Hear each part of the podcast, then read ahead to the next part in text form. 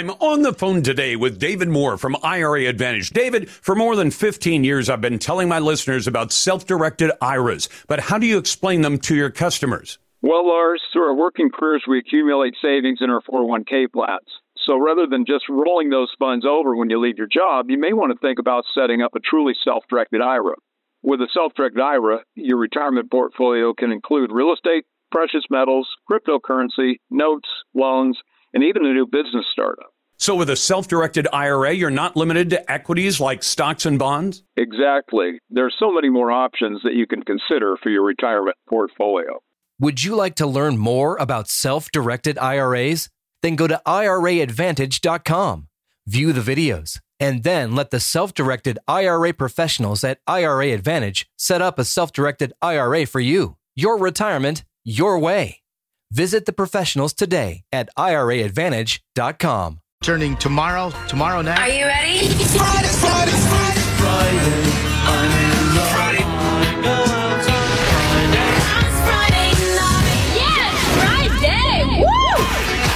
Welcome to First Amendment Friday on the Lars Larson Show. Happy Friday. Friday is for everybody. Today, Lars puts you in the driver's seat. You talk about what you want to talk about. Government is the problem. No topic is off limits. You're a lying dog faced pony soldier. Call 866 Hey Lars. That's 866 Hey Lars. Crank that speakers. Thank goodness it's Friday. Happy Friday. Friday. This is. This is. First Amendment Friday with Lars Larson.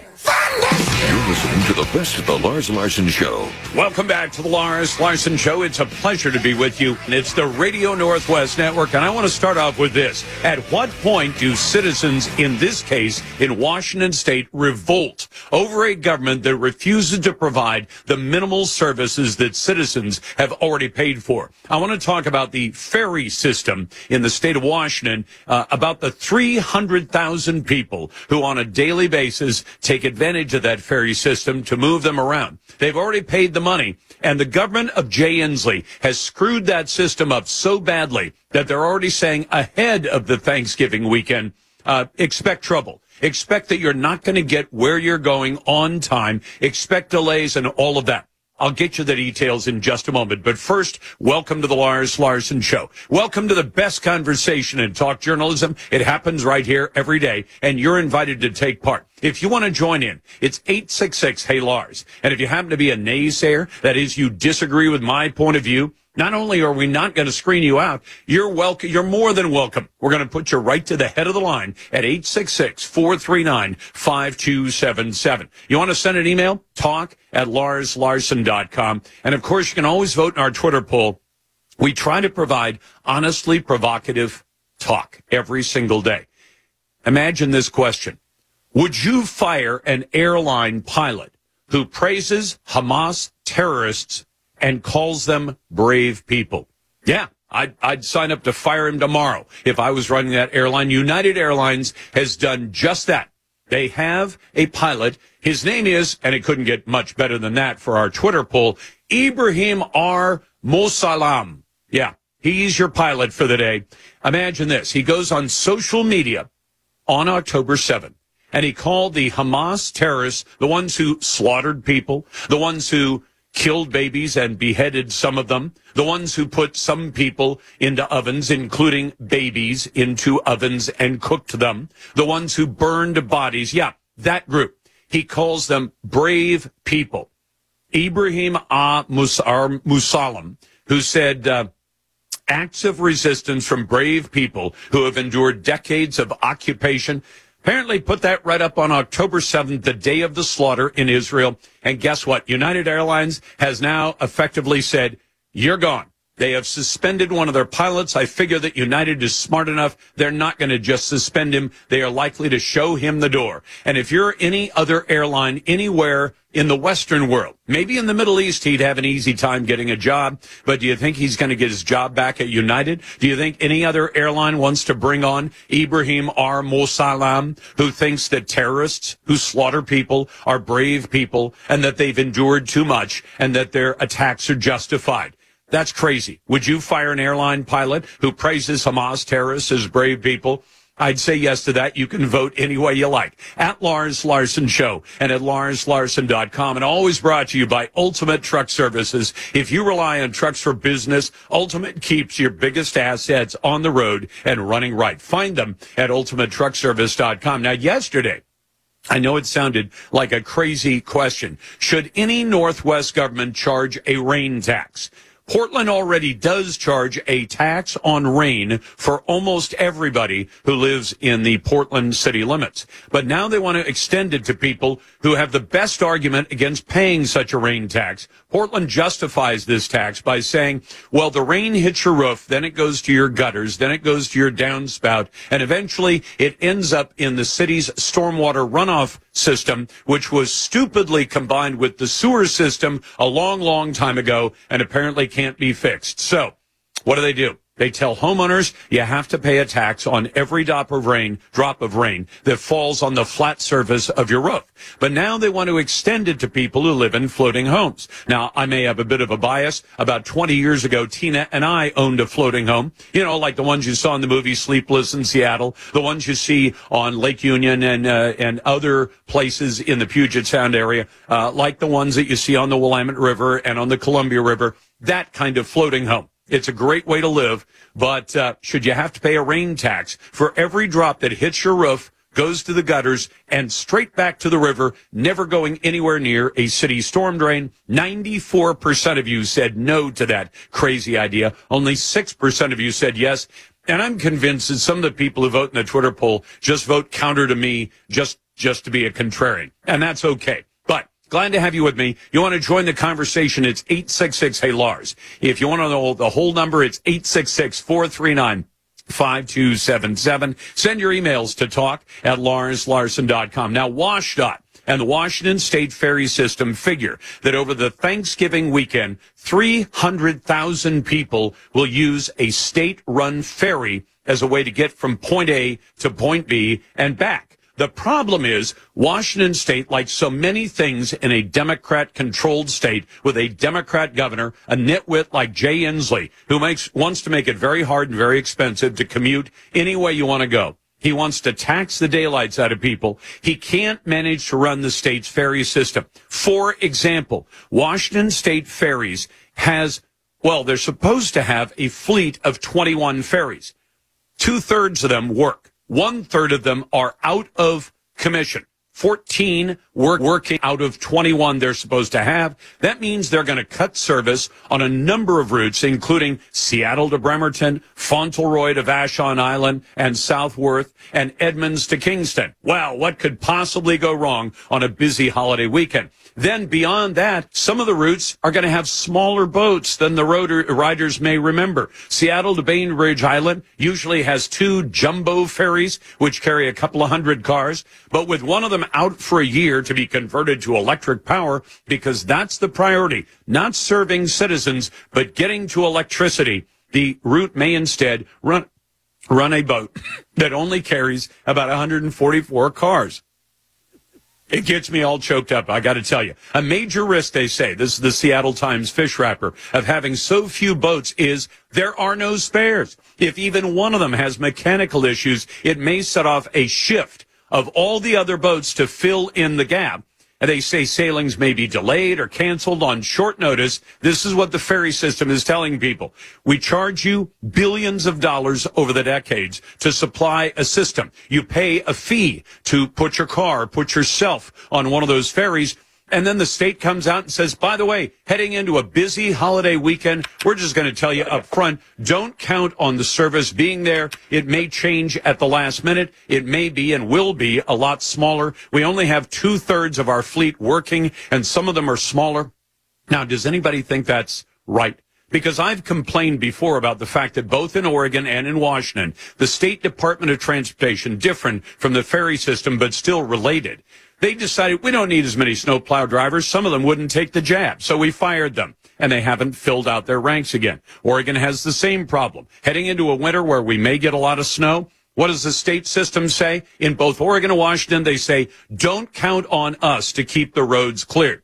All of this, and your taxes haven't gone down one thin dot. Consider that as you consider who to vote for in the year ahead. You're listening to the best of the Lars Larson Show.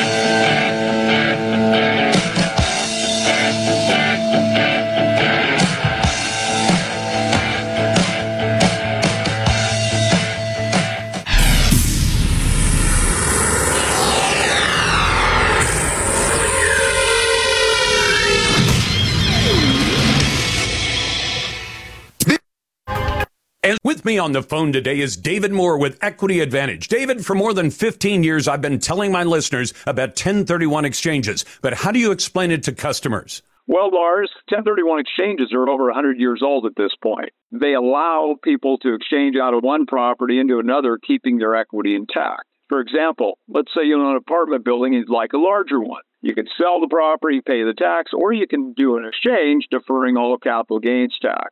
Is it complicated? It can be complicated, but the exchange can be as simple as selling one property and buying another using the professionals at Equity Advantage. Would you like to learn more about 1031 exchanges?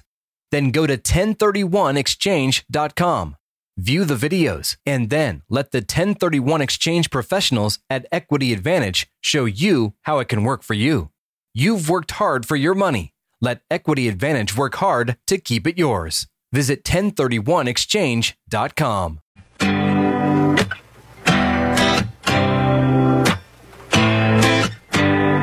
Helping you know who to trust and reminding you of the principles this country was founded on. The world's going crazy and they lying to us.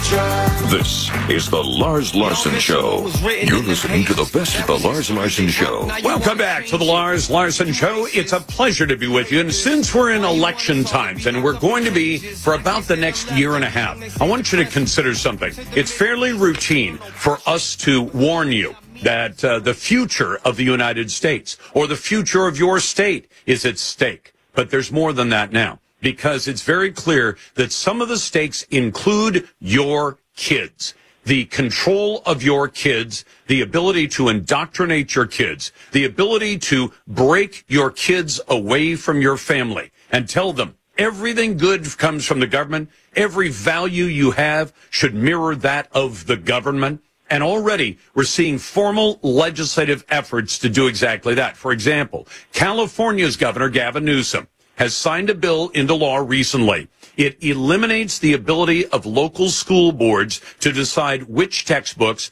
which library books, and which curriculum materials are even allowed in public schools based on the needs and desires of the parents and the students. And I'd include just the taxpayers in general. Too often we hear, well, the schools only matter to the parents and the kids. No, they don't. They matter to the entire community. So should those decisions be made in local school boards or, and where you at least have an, a chance to influence what is decided in your particular community, or should they be made at a state capitol or even on Capitol Hill in Washington, D.C.? Representative Jim Walsh represents the 19th legislative district in Washington state. Representative Walsh, welcome back to the program.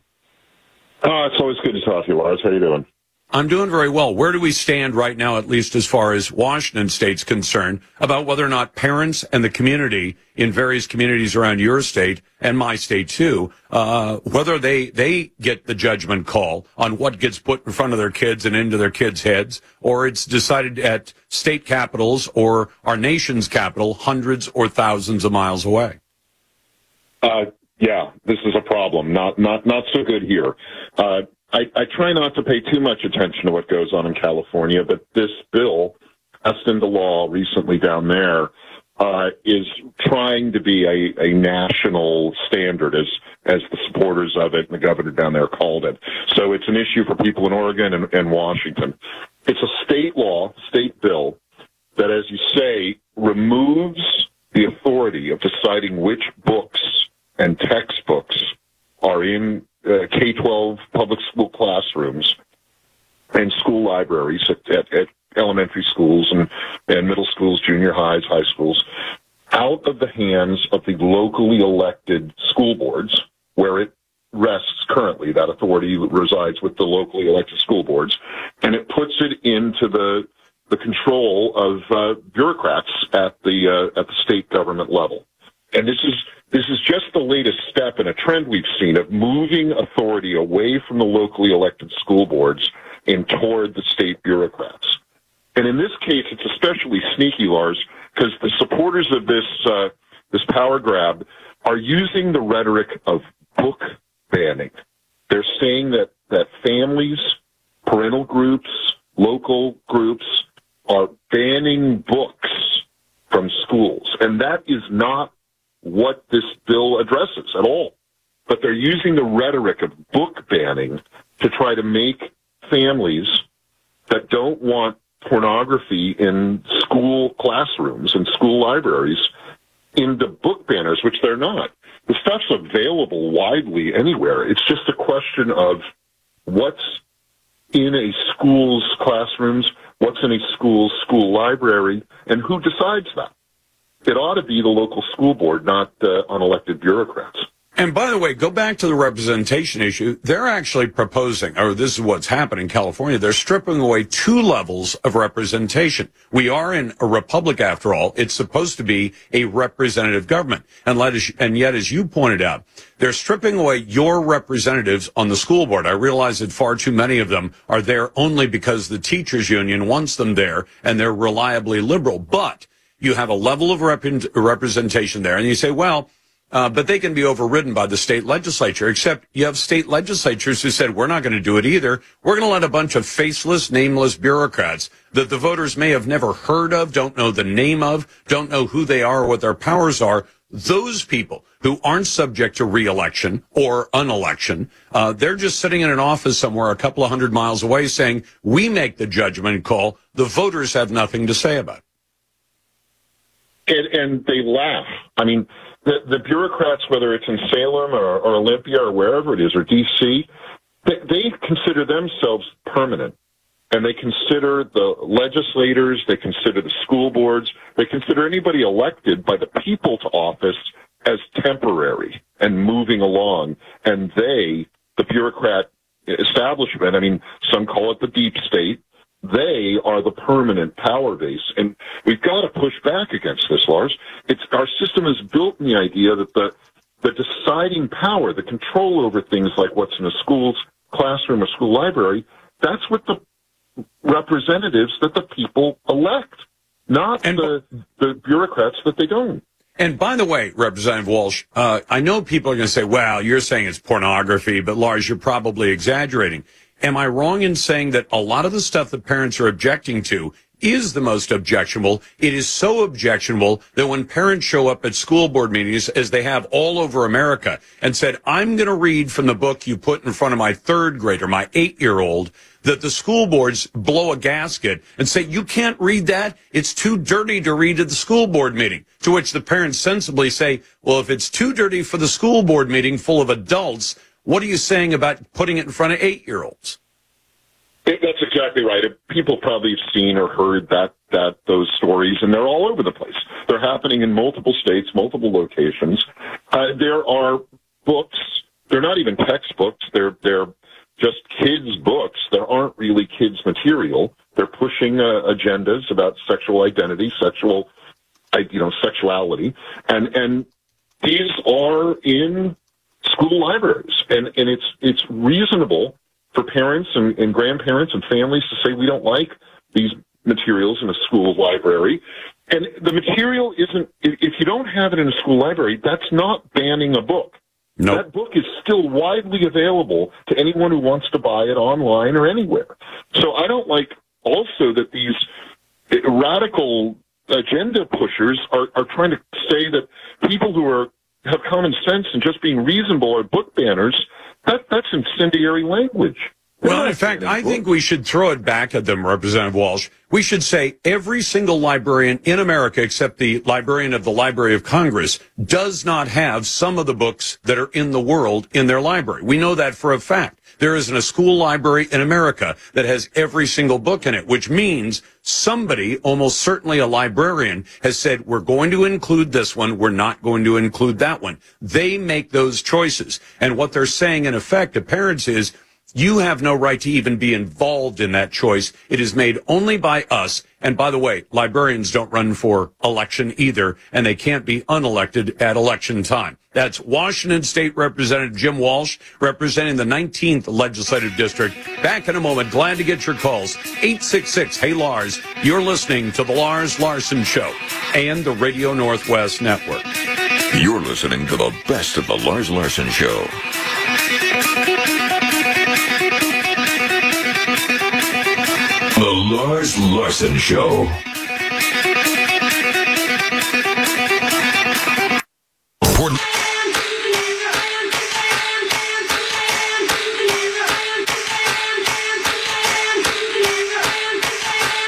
always lighting a fire under those who need it.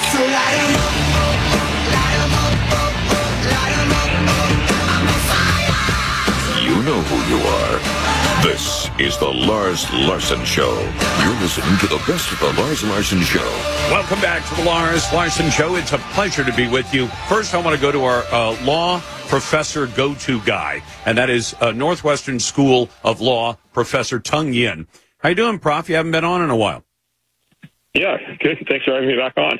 Well, I wanted to ask you about a couple of cases, but let's start with the big one. And that was the dismissal of all charges against Joey Gibson of Patriot Prayer this week, because it turns out that the prosecutor's office, the Multnomah County DA Mike Schmidt show, had brought charges against a man, and he didn't have the evidence to back it up. And that was actually presented to a federal judge some time ago. And the state, the state of Oregon, came in defending the Multnomah County DA and said, hey, uh, at trial, we'll present all that stuff, Your Honor. Don't worry about it. And then they showed up at trial without any of that stuff. And they finally had to dismiss the charges against Joey Gibson. What should the public make of that kind of behavior by a prosecutor?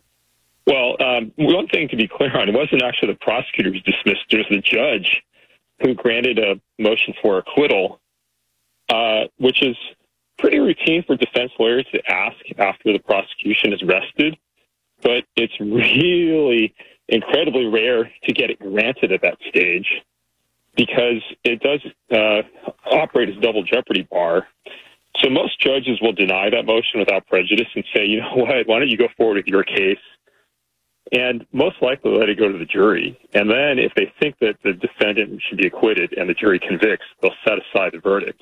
But that way it can be appealed and the appeals court can um, reinstate the jury verdict of conviction if it feels necessary. For the judge to throw it out before even making the defense put on a case is, I wouldn't say unheard of, but it's really, really rare. I mean, it's a home run for the defense. No, and, and all I was saying was that prior to coming to trial, uh, Joey Gibson's attorney, who we talked to uh, earlier this week, or sorry, last week, uh, Angus Lee, he said, we took this to a federal judge and said, Your Honor, uh, throw these things, these charges out because the state doesn't have any evidence. And the state then represented to a federal judge, not the judge who threw it out this week, uh, Your Honor, we will have the evidence at trial. But then when they showed up at trial, they didn't have the evidence they claimed they would have. Uh, they didn't have any of it. They didn't have the eyewitness testimony or anything else. And that's why the state judge then said, okay, I'm throwing this out. You guys don't have anything to hang this case on. And, and I'm wondering, should there, should there be some kind of consequence when the state either, you know, the state, uh, the, the DA is a state official. He's not a, he's not a county official, even though we call him the county DA. He's actually an official of the state of Oregon.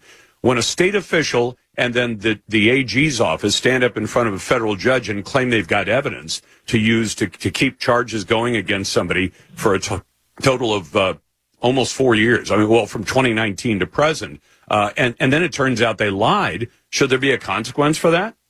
Um, well, I guess it's not entirely clear they lied, as opposed to they just were completely wrong of their assessment of the uh, the case. But I mean, if we want to be a little more charitable, but I think the answer is what I often um, answer your questions, which is, you know, there's a, uh, a remedy here, which is the political process. When Mike Schmidt is up for reelection, the voters of uh, Multnomah County can keep this in mind and decide whether they want to retain him or boot him out of office. Um, well, okay, but Professor, when you're teaching law classes, any of the lawyers that you're training, do you have the if if you would you ever tell them you can ever misrepresent something to a judge, knowingly misrepresent something and get away with it? No, of course not. Um, so I think that the tricky question that you're getting to here is um, when the state uh, attorneys said to the federal judge, we'll, we will be able to prove this case. Are we able to ascertain for a fact that they knew that they could not prove the case and that they were going through with the case just simply to harass uh, Mr. Gibson? Or did they honestly but incorrectly but sincerely believe that they actually had enough to prove guilt beyond reasonable doubt? Um, and, you know, I think it's questionable, but um, certainly possible that well, they really did honestly believe they could prove the case. Except that, based on what Angus Lee told me, he said they looked at all the different angles of video that were shot, all the witnesses who'd already talked about it because he's had the case for several years. And when they went to the federal judge, they said, Your Honor, nothing that's been presented here shows that my client did anything like what's described in the law against riot. And the other side said, Oh, Your Honor, we will have eyewitnesses who will testify that what Joey Gibson's accused of doing, he actually did. And then they showed up without those eyewitnesses and without any additional video and without any additional evidence. If they didn't have the evidence in hand at the time, in other words, if they didn't have a witness who was already saying, I'll come to trial and I will testify that he did exactly what you say he did, then, then, you know, I would call that a lie. I mean, if you, if you represent that you have eyewitness testimony that you don't have, isn't that what we call a lie? Or does the legal field have a different definition of it? Well, sometimes witnesses uh, turn out to be unpleasant surprises. Agreed. And you think that they will be able to testify something, and it turns out that they either can't, uh, they change their story in the stand, or sometimes they just don't show up. I mean, you think you have them lined up, but uh, when it comes to trial day, you can't find them, uh, you know, unless you happen to have sequestered them ahead of time. But for witnesses, you typically wouldn't do that.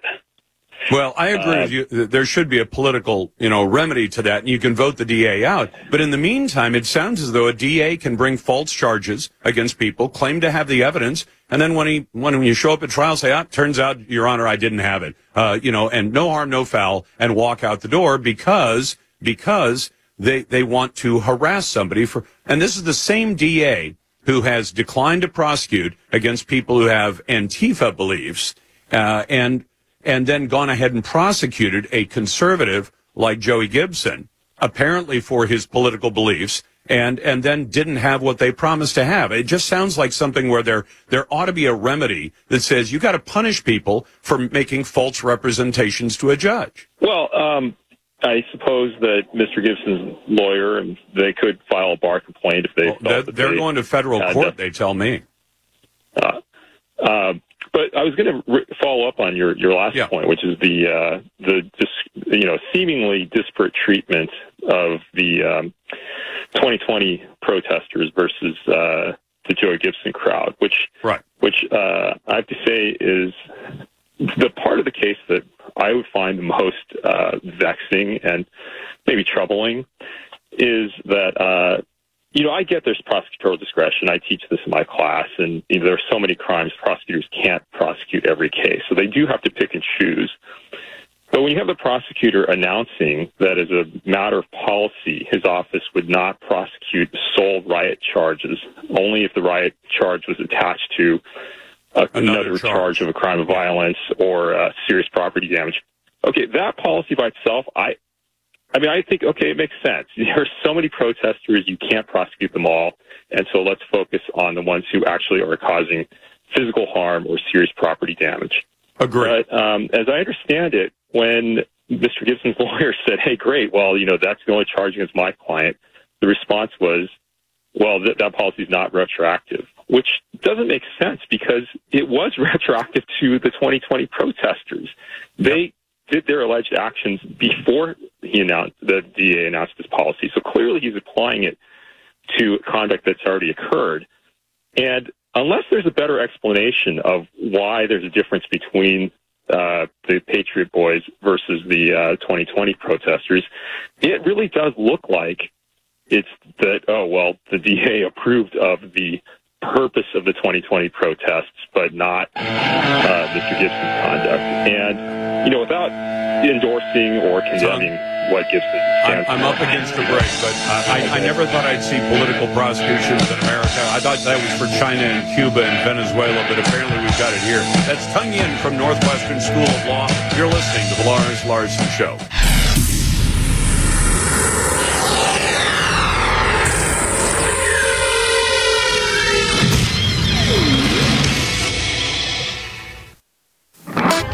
I'm with me on the phone today is David Moore with Equity Advantage. David, for more than 15 years, I've been telling my listeners about 1031 exchanges, but how do you explain it to customers? Well, Lars, 1031 exchanges are over 100 years old at this point. They allow people to exchange out of one property into another, keeping their equity intact. For example, let's say you own an apartment building and you'd like a larger one. You can sell the property, pay the tax, or you can do an exchange deferring all capital gains tax. Is it complicated? It can be complicated, but the exchange can be as simple as selling one property and buying another using the professionals at Equity Advantage. Would you like to learn more about 1031 exchanges? Then go to 1031exchange.com. View the videos and then let the 1031 exchange professionals at Equity Advantage show you how it can work for you. You've worked hard for your money. Let Equity Advantage work hard to keep it yours. Visit 1031exchange.com.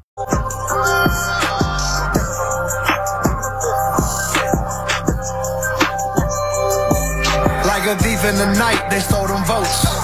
Like a thief in the night, they stole them votes. 2,000 mules on a mission. 2,000 mules on a mission, rigging. This is the Lars Larson Show.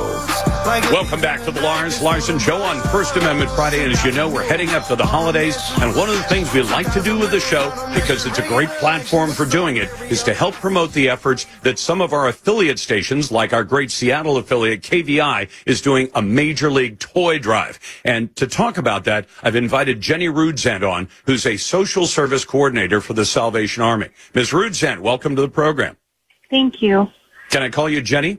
Yes, please. Would Would you mind? I've always liked the Salvation Army because of its faith basis and and because you raise your money for the most part privately. Would you mind telling my audience what a social service coordinator does for Salvation Army? So we have a service center here in Marysville, and I oversee it. We do meals uh, six days a week. We feed. It's open to everybody in the community. We have a Christmas program, adopted families. We do backpacks for kids that are low income um, for back to school.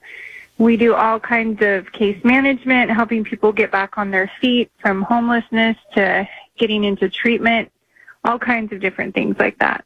Sounds like a worthy cause. And by the way, folks, if you want to participate, you can go to one of the participating Fred Meyer locations for KVI's Toy Drive. That's our Seattle affiliate at 570 AM, uh, the Great Talk Radio 570, or go online to kvi.com. That's just K King Victor. Uh, Jenny, tell me what, what you'd like to do in, in helping to promote this toy drive and how it's going to mean something to the, the clients you work with.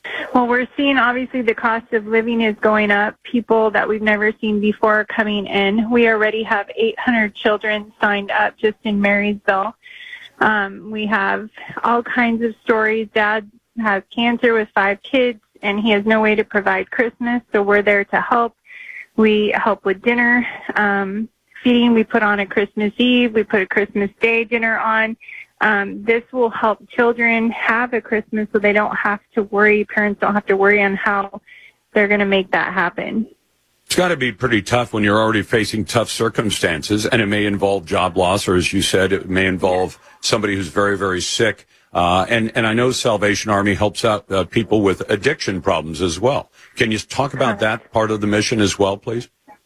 Yes, we work um, closely with the embedded social worker through the police department, and we work with families and homeless clients that come in, and they we give them hope, show them there's a different way, and that they can get help, and help them get into treatment and detox, and then follow through with them to get them back on their feet and help them be self-sustaining. I'm talking to Jenny Rudzant, who's a social service coordinator with the Salvation Army. She's part of our affiliate KVI in Seattle. That's Talk Radio 570 KVI. You can drop off a toy at the participating Fred Meyer locations or call the phone bank at KVI between 6 in the morning and 7 o'clock tonight. So obviously you've got some hours to get that done. Or you can go to KVI.com and contribute as well. And one thing about the treatment that I, I think I recall is that Salvation Army you're not just a 30 day program in and supposedly fixing an addiction. You view it as a more long term problem than that. Absolutely. We want to get people on their feet um, and not just a revolving door. We want to make sure that they can survive afterwards and they have the tools and the skills to do that. And do you see a good success rate? We do. It's amazing. Yeah. Would you mind talking about that and some of the people you've succeeded with where they come in addicted to either drugs or alcohol and end up leaving the program six months or a year later and, and they're on the, you know, at least on the path to some kind of normal life? Absolutely. I have a gentleman who actually um, was laying on the floor in my office and I told him, you're going to end up dying if you don't change your ways. And he did end up dying and they brought him back and that's what it took. And we just kept at him and kept being there for him. He's now has a job. He's a lead. He's doing amazing, getting buying his own house. I mean, we see these stories come through, and I think what it's about is giving people hope and knowing that there's somebody to walk beside them and stay with them and help them through it, not just leave them there after they finish treatment. They have somebody that can explain and help them through through the And- whole and- journey. Jenny, did your faith bring you to, to work for the Salvation Army? Because I know from talking to other people at SA that it isn't always, uh, it's not the finan- it's not the, the paycheck that brings you to Salvation Army in most cases. Absolutely. Yes. I this is where I was called to be and this is my calling for sure. All right. Well, uh, we want people to help out. It's KVI, which is our Seattle affiliate. We've got 26 great radio affiliates around the Pacific Northwest, and Talk Radio 570 is one of them. Uh, they'll have a phone bank operating till 7 o'clock tonight. Uh, you can also go online to kvi.com and make a contribution there, or you can drop off a toy at one of the participating Fred Meyer locations. Lots of ways to make it happen. And of course, you can, you know, drop off the toys. That's not limited to 7 o'clock tonight. Anything else you'd like to say to encourage people, Jenny? Because we want to see this work out very well, as it always does every year. Just a huge thank you to our community. We couldn't do it without you and the outpouring of toys that come in. It just it just really warms my heart and I get to see these kids and see the joy on their faces and the families and the tears of joy. And that's what makes my job worth it all. So thank you to the community for supporting us. Jenny, thank you very much and have a very Merry Christmas. Thank you. You too. All right, that's Jenny Rudzant, who works as a social service coordinator, works with people trying to get them the help that they need, and especially at this holiday season. Drop off your toys at participating Fred Meyer locations for KVI's Toy Drive. You can also call their phone bank till 7 o'clock tonight, and you can donate online at KVI.com. You're listening to The Lars Larson Show and the Radio Northwest Network. The Lars Larson. With me on the phone today is David Moore with Equity Advantage. David, for more than 15 years, I've been telling my listeners about 1031 exchanges, but how do you explain it to customers? Well, Lars, 1031 exchanges are over 100 years old at this point. They allow people to exchange out of one property into another, keeping their equity intact. For example, let's say you own an apartment building and you'd like a larger one. You can sell the property, pay the tax, or you can do an exchange deferring all capital gains tax. Is it complicated? It can be complicated, but the exchange can be as simple as selling one property and buying another using the professionals at Equity Advantage. Would you like to learn more about 1031 exchanges? Then go to 1031exchange.com. View the videos and then let the 1031 exchange professionals at Equity Advantage show you how it can work for you. You've worked hard for your money. Let Equity Advantage work hard to keep it yours. Visit 1031exchange.com.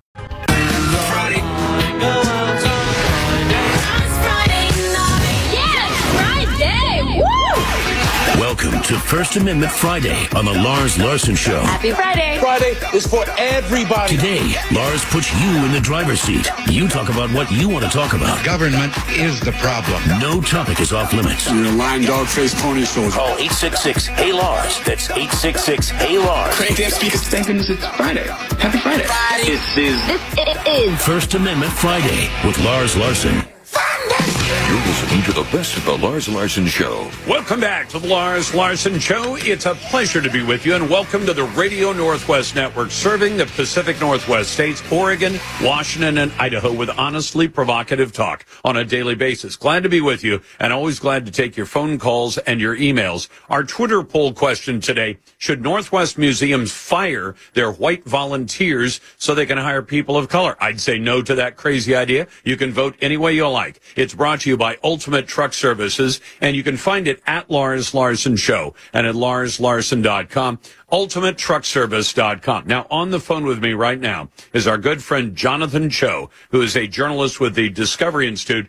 Jonathan, I'm told you you spent most of the weekend following uh, anti-Israel, pro-Hamas demonstrations going on in the Northwest. Welcome back, and tell us what you saw. Yeah, that, Lars, that uh, pretty much sums it up. It was a pretty busy weekend again. Two weekends in a row now here in the uh, Pacific Northwest, Seattle area. Uh, on Saturday, you had a massive pro-Palestine protest in downtown Seattle.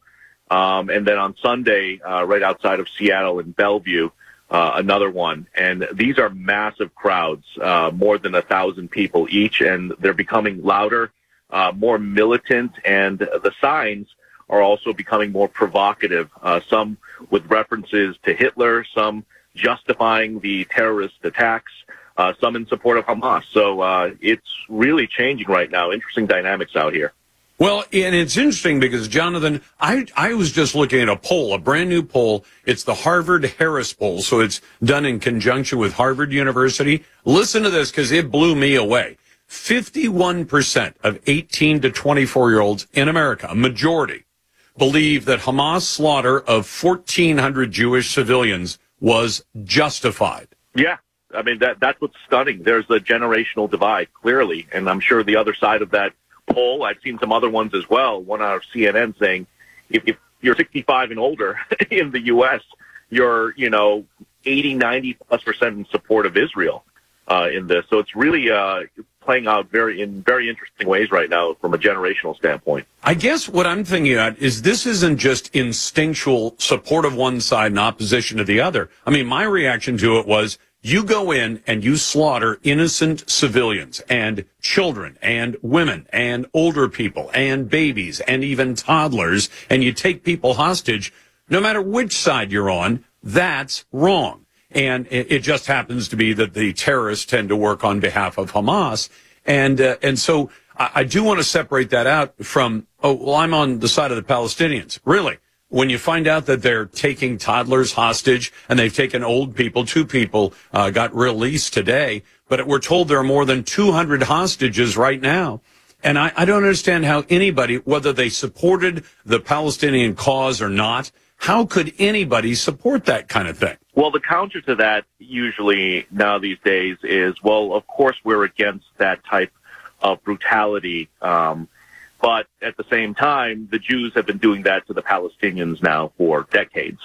So it's almost this justification, right, of what's going on here right now. And I want to point out very clearly a dynamic that's not being picked up by the mainstream press that I've seen now uh, two weekends in a row at least in the Seattle uh, demonstrations, you have far left activists, the Democratic Socialists, uh, as well as you know communists, basically marching side by side, taking up the pro-Palestinian cause.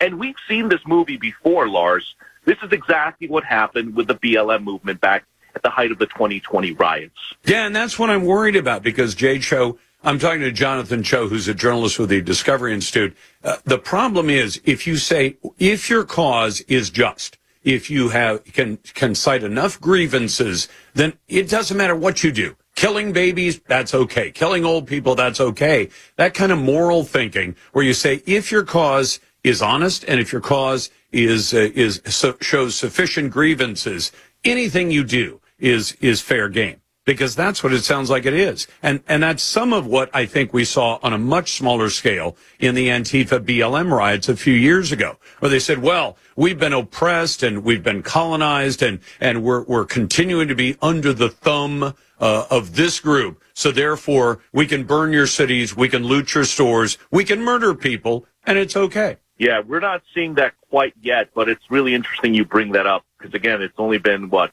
three, going on four years since the height of the 2020 BLM riots.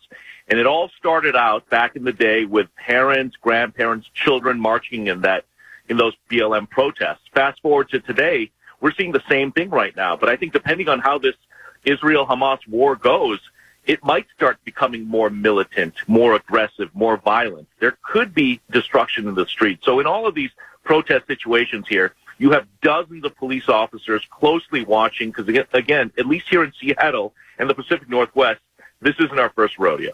Well, and what happens then when the police do, if they're doing it this time the way they did during the Antifa BLM riots, where you said, well, we have a mostly peaceful protest, except it turns into a riot. And you say that's only a few of them. Most of them were just there holding placards and, you know, shouting uh, slogans and things like that. You say, yeah, but the few dozen who are doing real damage were sending people to the hospital. And at least three dozen cases, they sent people to the morgue. Is that okay? And they say, oh no, we're just in favor of the mass protest, but not the violent part. I don't see how you separate the two. Yeah, I think this time around, and that's the sense I'm getting. I talked to several law enforcement uh, sources over the weekend as well, and they said they are very aware. They're treating these protests like they treated uh, the BLM riots towards the tail end when they decided, the police officers, that is, not to put up with this uh, anymore. And, and they started going in and actually making arrests. So, you know, I truly believe uh, this time around, uh, if, if it maintains as it's been the past couple weekends in a row, we're not going to see any violence or destruction. But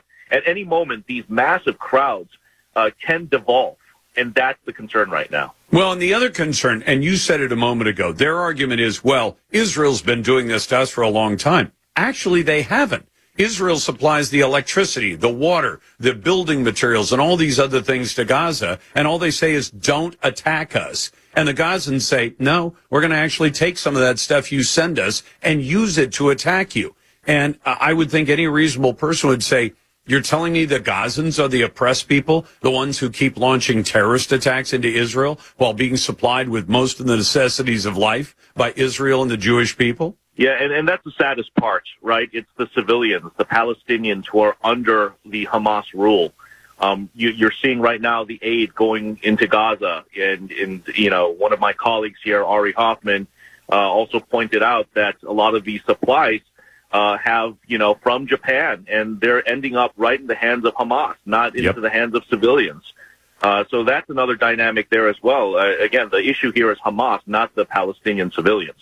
And it wouldn't be the first time that things like food and water and electricity under the control of somebody else, like, say, a Somali warlord, are used to keep a civilian population where you want them. That's the journalist Jonathan Choe from the Discovery Institute. Jonathan, thanks very much. Back in a moment, and you're listening to the Radio Northwest Network and the Lars Larson Show. You're listening to the best of the Lars Larson Show.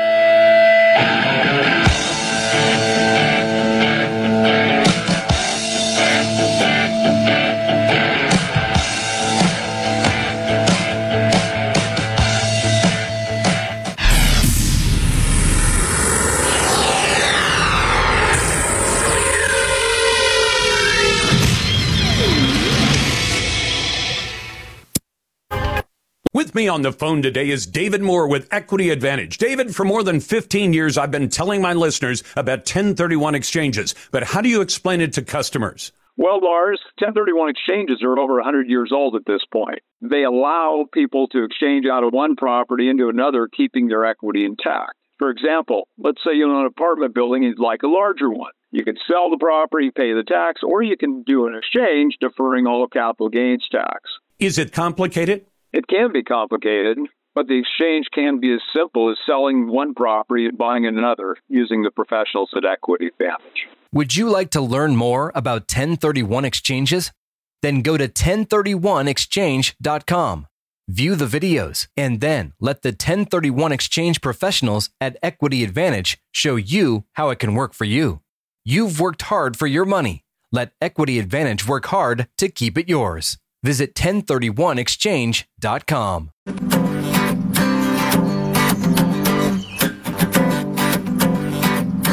Even from the back of his truck, Buddy Brown is preaching truth. Cause we're from the government and we're here to help. You lie to your face, act like you don't have a clue. We're living in DC, we're called the Ministry of Truth. This is the Lars Larson Show. You're listening to the best of the Lars Larson Show. Welcome back to the Lars Larson Show, and welcome to my favorite day of the week. It's First Amendment Friday, and I'm glad to be with you. If you want to sound off on whatever the subject happens to be on First Amendment Fridays, we open up the phone lines. And let me start with this one. There have been attacks on the right, on conservatives like you and me. Now, some of you probably aren't conservatives. I know that because I get some naysayer calls almost every single day. And I get naysayer emails practically every hour of every day. So I know that some of you disagree with me. But understand that the right is very much under fire from just about everybody. I mean, the right is under fire from Joe Biden, from Barack Obama, from Hillary Clinton, from the squad, all these people who disparage us as a basket of deplorables. Or in the case of Joe Biden, he talks about these MAGA Americans, these people who want to make America great again. And you always want to say, Joe, are you that confused? Uh, don't you want America to be great again? And do you think you're making America great by doing the things you've been doing? Getting us into wars, giving away weapons to terrorists in Afghanistan, giving away billions of dollars to terrorist sponsoring folks like the mad mullahs of Tehran, all of that. But the latest attack is very direct and it's very, very personal. It is an attack on elections themselves from a group that claims to be Antifa, or at least has all the hallmarks of Antifa. You remember Antifa. I mean, you can't forget that three years ago, they spent an entire summer burning down big chunks of about 20 major American cities. So what is this latest attack? I'll give you the details in a moment if you haven't heard about it already. But first, on a First Amendment Friday, glad to have you with me. If you want to join the best conversation in talk journalism, it's always right here at Lars Larson Show. And you can call 866 Hey Lars. And if you happen to be a naysayer, one of the naysayers I mentioned, you'll go right to the head of the line at 866 439 5277. You can vote in our Twitter poll. I was about to tell you about that at Lars Larson Show on Twitter. Should America's big cities drop their sanctuary status to get bailout money from Congress? Now that one begs a little bit of explanation. You understand that uh, the big American cities have all decided that they want to welcome illegal aliens. At least that's what they were saying a year ago about the time that Joe Biden's invasion of America, by now counting 9 million illegal aliens in less than three years. And you think, don't these people realize what they're inviting? They're inviting 9 million people and maybe some of the folks in the sanctuary cities, you know, New York and Seattle, you've got Portland and Philadelphia, you've got Chicago and San Francisco, and they all love to brag about how we're a sanctuary city. Why we extend love for anybody. They've got those goofy signs in their front yard say, all are welcome here. Yeah, all are welcome here until about six weeks ago when some of the biggest cities, including New York City, Eric Adams, the mayor of the city, a, a Democrat, a Joe Biden supporter, stands up and says, look, you're sending us all these illegal aliens. We don't know where to stack them up. And we're going to spend billions of dollars trying to take care of them. So what are those big cities doing? They say they want $1.4 billion that Joe Biden has asked the Congress, hey, could you give these big cities all this money to take care of all these illegal aliens that the Biden administration invited to invade the United States of America. And I'll tell you what, there's no automatic yes coming from the House of Representatives. The new Speaker of the House, Mike Johnson, said yesterday, and I think this is a brilliant idea, it may actually still get funded, but he says, Do you want to have a bailout for all the illegal aliens who've shown up? Then you need to drop your sanctuary city, city status. And what does that mean? It means that right now, any city, the ones I named or any other that have declared themselves a sanctuary are saying when there's an illegal alien here and they get stopped by the cops, we're not going to turn them over to ICE. We're not going to try to get them deported because we are a sanctuary and all are welcome here or all were welcome here until you decided we can't deal with hundreds of thousands or millions of illegal aliens. It's actually stripping those cities of every extra dime they've got. You've got cities like New York that say we don't have enough money for the police in our own city or for the fire department or any of the other necessities because we're spending all the extra cash on these illegal aliens. So Congress, you guys, uh, you got some extra cash, don't you? Or you could print more of it. We'd like you to bail us out. So the question I framed is this. Should America's big cities drop their sanctuary status to get bailout money from Congress? And when they do, start turning over every single illegal alien they identify to ICE. Now, is there any guarantee that Joe Biden's Immigrations and Customs Enforcement Agency, known as ICE, is going to actually take those illegals and deport them? No, there's not much of a guarantee, but it's better than nothing in any case. Let me get back to the election threat because here's what they've been getting. Letters that have been sent to elections officials in Oregon, Washington, and Georgia that all say stop giving power to the right that they don't have. We're in charge now, and there is no more need for them. Stop the elections now. I mean, it couldn't get more plain spoken than that. And yet there's kind of a contradiction in it. Stop giving power to the right, meaning we don't like these elections because you're electing too many conservatives. Well, that's rejecting the very idea of a constitutional republic with elements of democracy, including elections. So what happened with these letters? Suspicious letters showing up in elections offices targeting multiple states around the country, including Oregon, Washington, and Georgia. And inside the letters, traces of fentanyl. Now, what we're talking about there is very much a threat to the life and safety of anybody who opens those envelopes, handles them, gets the powder on them. They actually evacuated elections offices in Washington state in King, Skagit, Spokane, and Pierce counties because they got envelopes full of powder. And the question is, what does this mean? Who's it actually coming from? Was it camouflaged as an Antifa message? I'm going to tell you why I don't think it was. I think this sounds and smells just like Antifa because Antifa rejects the idea of representative government. Antifa and BLM, who have been their allies all the way through, are at their very heart Marxist organizations, organizations that want to give government all the power and take power away from citizens. So would it fit right in their MO to say, we want you to stop the elections and we're willing to threaten people's lives and their safety? The Georgia Secretary of State has called this pro- appropriately an act of terrorism. And they say employees have been given access to a detox drug, likely Narcan, that would counteract the effects. I mean, I don't know how many of you haven't seen the video of police officers who inadvertently come into contact with fentanyl powder and they can collapse right on the, right on the spot. And I'll point out that this summer in Athens, Greece, an anarchist flyer was calling for people to burn the ballot boxes. And in 2019, Greek anarchists actually burned ballot boxes. And now we've got the same kind of action going on in America. You could say maybe it's just a camouflaged MAGA attack. I don't buy that. I think this is Antifa. It stinks of Antifa. It looks like Antifa. I think it is Antifa. In any case, it's First Amendment Friday. Your calls are welcome at 866 Hey Lars. That's 866 439 5277. Send your emails to talk at larslarson.com. Coming up on the Radio Northwest Network, I want to call out the lies of a couple of specific government agencies right here in the Northwest. That's next, and your phone calls and emails. You're listening to the best of the Lars Larson Show. The Lars Larson Show.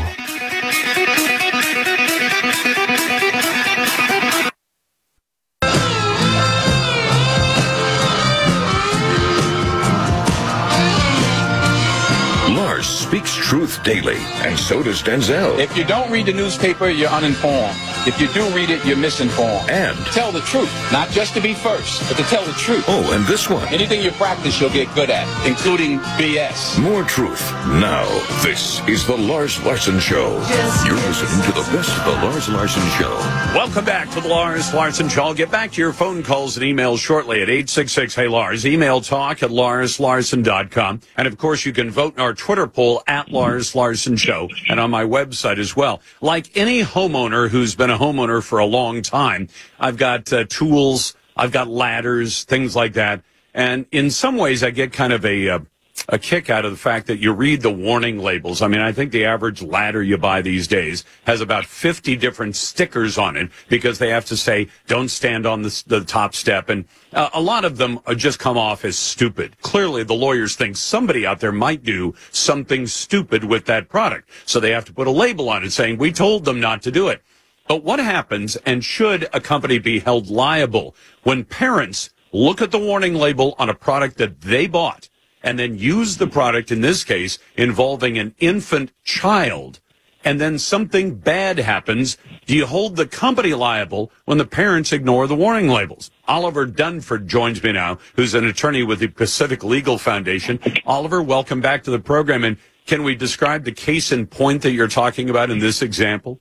Yeah, thanks, Lars, for having me again. Um, yeah, we represent a company called Leachco. Uh, it's a small family business in Ada, Oklahoma. They make uh, a number of products, including uh, an infant lounger, uh, in which uh, parents can use to place their baby while they're um, folding laundry or, or, something like that. The product comes with express warnings that says, uh, "Do not use for sleep." And, and an adult must always be supervising. and yet, uh, in this case, as, as you said, um, there were there were two incidents, but it had nothing to do with the product. It was because people ignored those instructions. Uh, in one case, a daycare center uh, violated state law, ignored the warnings, and left a baby uh, unattended for over an hour and a half, and the baby uh, unfortunately died. In another case, a parent was sharing a bed with a baby, which is also warned against, uh, and in the middle of the night rolled over and, and suffocated the baby. and so based on those two incidents alone, uh, the Consumer Product Safety Commission says that this product is defective, uh, even though they've sold 180,000 of these things. Uh, and and the defect defect under the commission's own definitions is something that creates a substantial risk of injury. Uh, so and so, uh, under any scenario, it, it, it's almost impossible to hold the, the company uh, liable here. So, so this isn't just the courts and lawyers, because I, I can understand. Uh, uh, I haven't. I mean, I've lost adults in my family. Uh, we haven't had the loss of a child, but I can't imagine the pain that comes with it. But if you're the person responsible, either the daycare center or in the case of the parent who rolls over on a child, which I've heard of before, we were very careful with my granddaughter when she was a little baby to make sure that everybody made sure you, you set them up in a physical situation where you can't possibly roll over and, and smother a baby. I, know that parent wants to find somebody else made this happen and they want to blame somebody else. But should the government, in the form of the Consumer Product Safety Commission, be piling on on and saying, you're right. It's not the parents' fault for rolling over on the baby. It's these folks in, in Ada, Oklahoma that, that made this defective device. Should the government be weighing in that way at all? Well, we don't think so. And and there's not only is there a problem with the theory that they're um, claiming, but there's also a problem with the procedure. Um, traditionally, to hold someone liable for a, a defect in a product means that it had to be designed wrong or made wrong, or the warnings were insufficient. But none of that applies here. And so the, the government has this theory that it is reasonably foreseeable that parents or other people will ignore the warnings, and therefore the company should be liable. But, and that's a that's a, a novel theory which would expand liability uh, dramatically.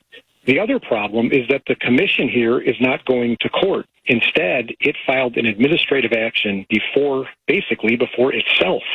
So the commission is made up of five commissioners.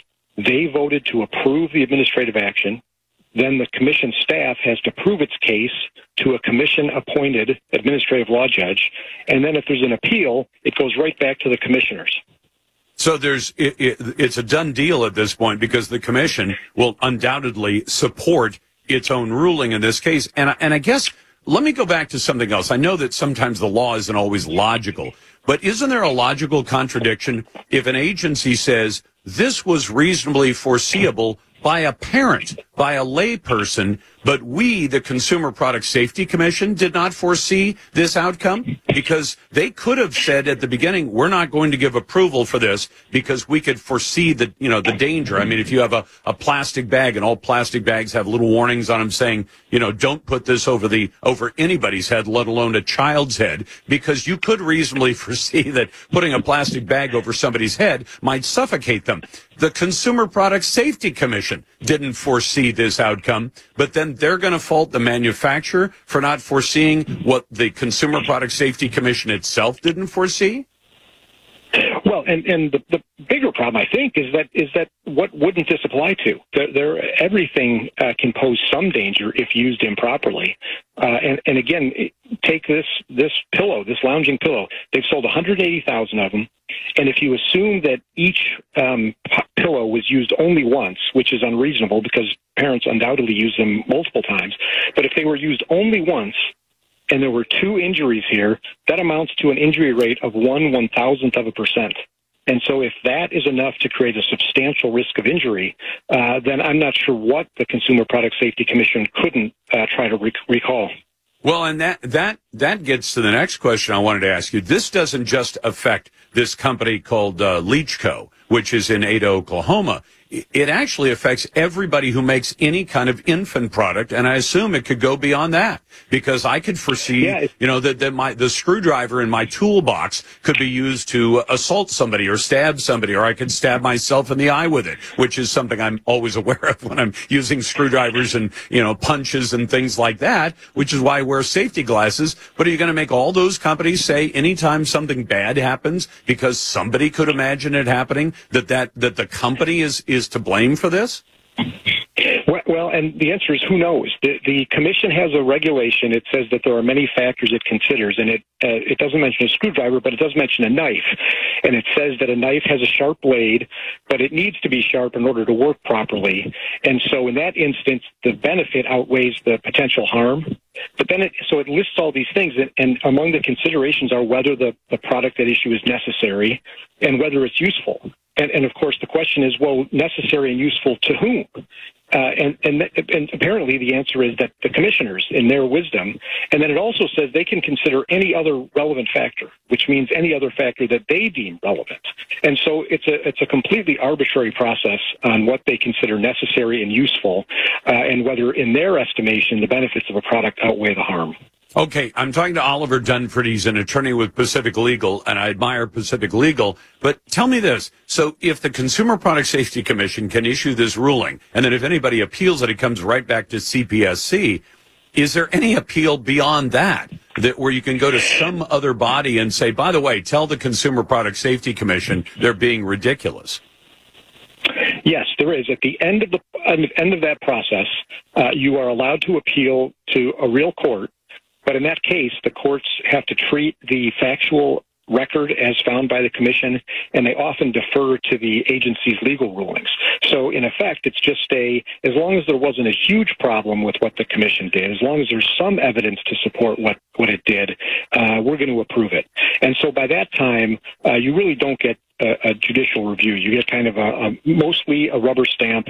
Um, so we we sued in federal court uh, to stop the the commission's administrative proceeding, and one of our arguments is is that our client has a due process right uh, to a court, to a trial before a judge and a jury, and if the commission has a case, it can prove it there. Yeah, absolutely right, Oliver. Thank you very much. That's Oliver Dunford from Pacific Legal Foundation. We'll be back in a moment. Eight six six. Hey, Lars.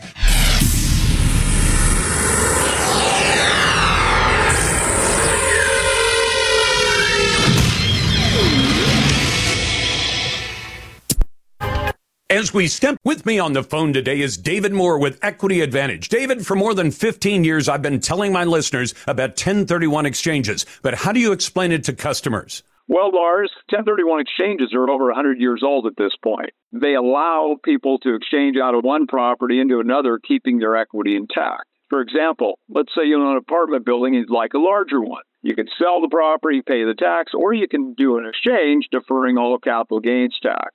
Is it complicated? It can be complicated, but the exchange can be as simple as selling one property and buying another using the professionals at Equity Advantage. Would you like to learn more about 1031 exchanges? Then go to 1031exchange.com. View the videos and then let the 1031 exchange professionals at Equity Advantage show you how it can work for you. You've worked hard for your money. Let Equity Advantage work hard to keep it yours. Visit 1031exchange.com.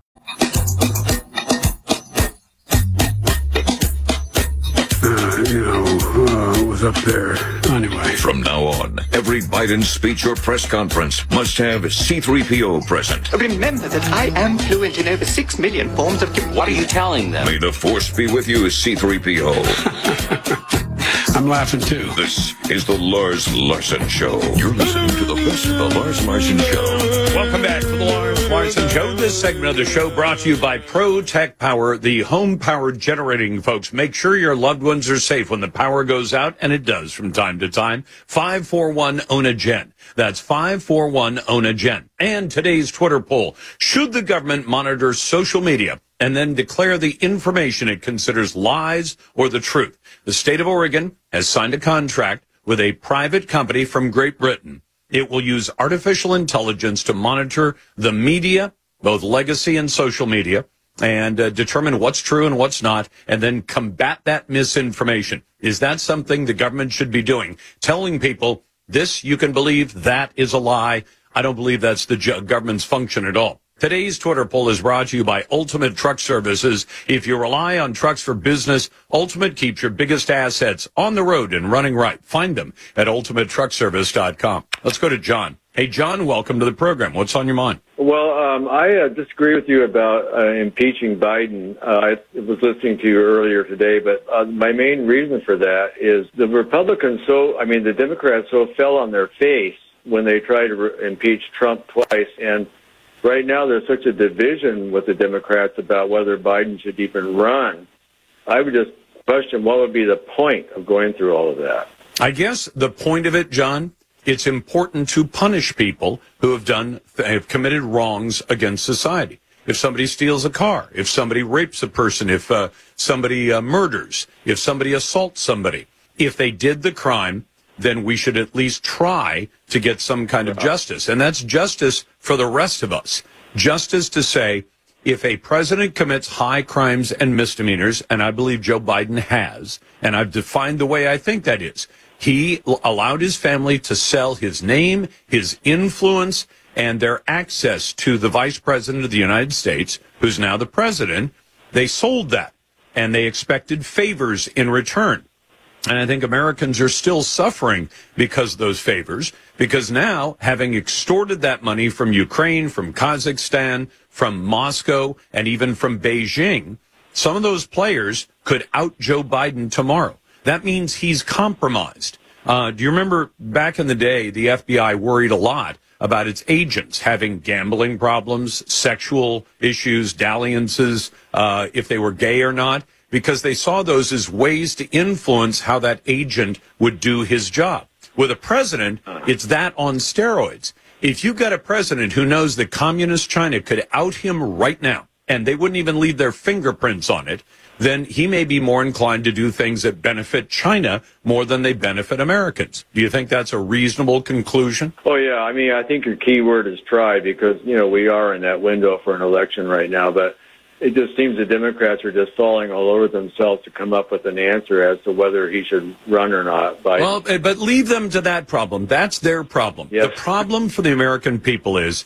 Did this president commit high crimes and misdemeanors? And by that, they don't mean literal misdemeanor crimes. They mean, did this president do things that were wrong?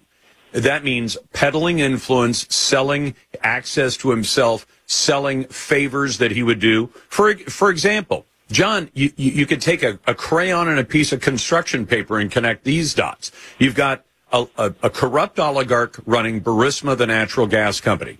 He hires for no reason anybody can understand Hunter Biden and pays him a million bucks a year to sit on a board of directors when that seat might be worth maybe a tenth of that. And you say, why would a corrupt oligarch who's got a lot of money pay a million bucks a year to the son of Joe Biden? And the answer came by from Joe Biden's own lips. There was a prosecutor who wanted, who was preparing to investigate Burisma. Uh, uh, the guy uh, who was about to be investigated didn't want to be investigated. And uh, Hunter Biden called on his dad. His dad went over and pressured the government of Ukraine to fire the prosecutor. And he threatened to withhold a billion dollars from the United States if they didn't fire the prosecutor. So guess what? They got rid of the prosecutor. Now, it, I guess to make it understandable, think about any city in America that has a major criminal organization. These days it'd be the gangs. Back in the day it would have been Al Capone. If Al Capone could buy the prosecutor so that the prosecutor would not go out and investigate Al Capone or the Bloods and Crips or whatever gang you want to talk about. If you could buy off the authorities and get rid of that troublesome prosecutor, would that be worth some money? You're describing Portland and Multnomah County. Well, or I could describe Chicago or any city in America. the point is, did that Ukrainian oligarch, this billionaire who owns Burisma, did he get what he paid for? He paid Hunter Biden. Hunter Biden kept some money aside for the big guy. The big guy got the prosecutor fired. The oligarch didn't get investigated. I mean, it's it's really really simple. And when they've now documented that the Biden crime family got 24 million dollars and the, people seem to be very focused on did any of that money actually land in Joe's pocket? That's not the important thing. The important thing is did Joe Biden, you know, did did he sell access or allow his family to sell access to him? And when you wonder why is Joe Biden telling America not to use the vast wealth of energy that we have available to us that we own and we control?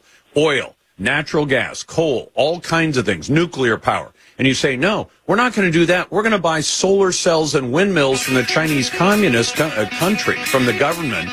Why in the world is he doing that? And you say, maybe because he's been bought lock, stock, and barrel by communist China, and Joe Biden is owned by his buddies in Beijing.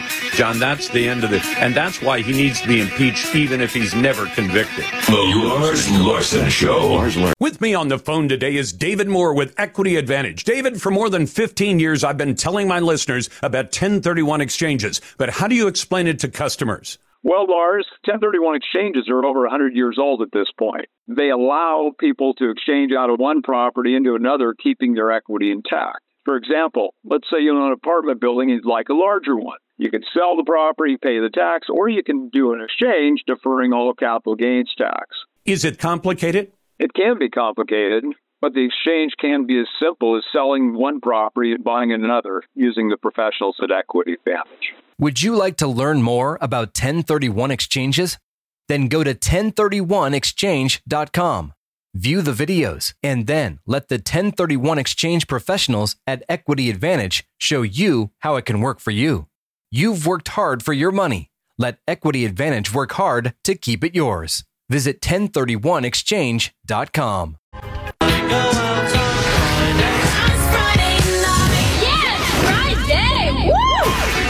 Welcome to First Amendment Friday on the Lars Larson Show. Happy Friday. Friday is for everybody. Today, Lars puts you in the driver's seat. You talk about what you want to talk about. Government is the problem. No topic is off limits. You're a lying dog faced pony soldier. Call 866 Hey Lars. That's 866 Hey Lars. Crank that speakers. Thank goodness it's Friday. Happy Friday. This is this is First Amendment Friday with Lars Larson.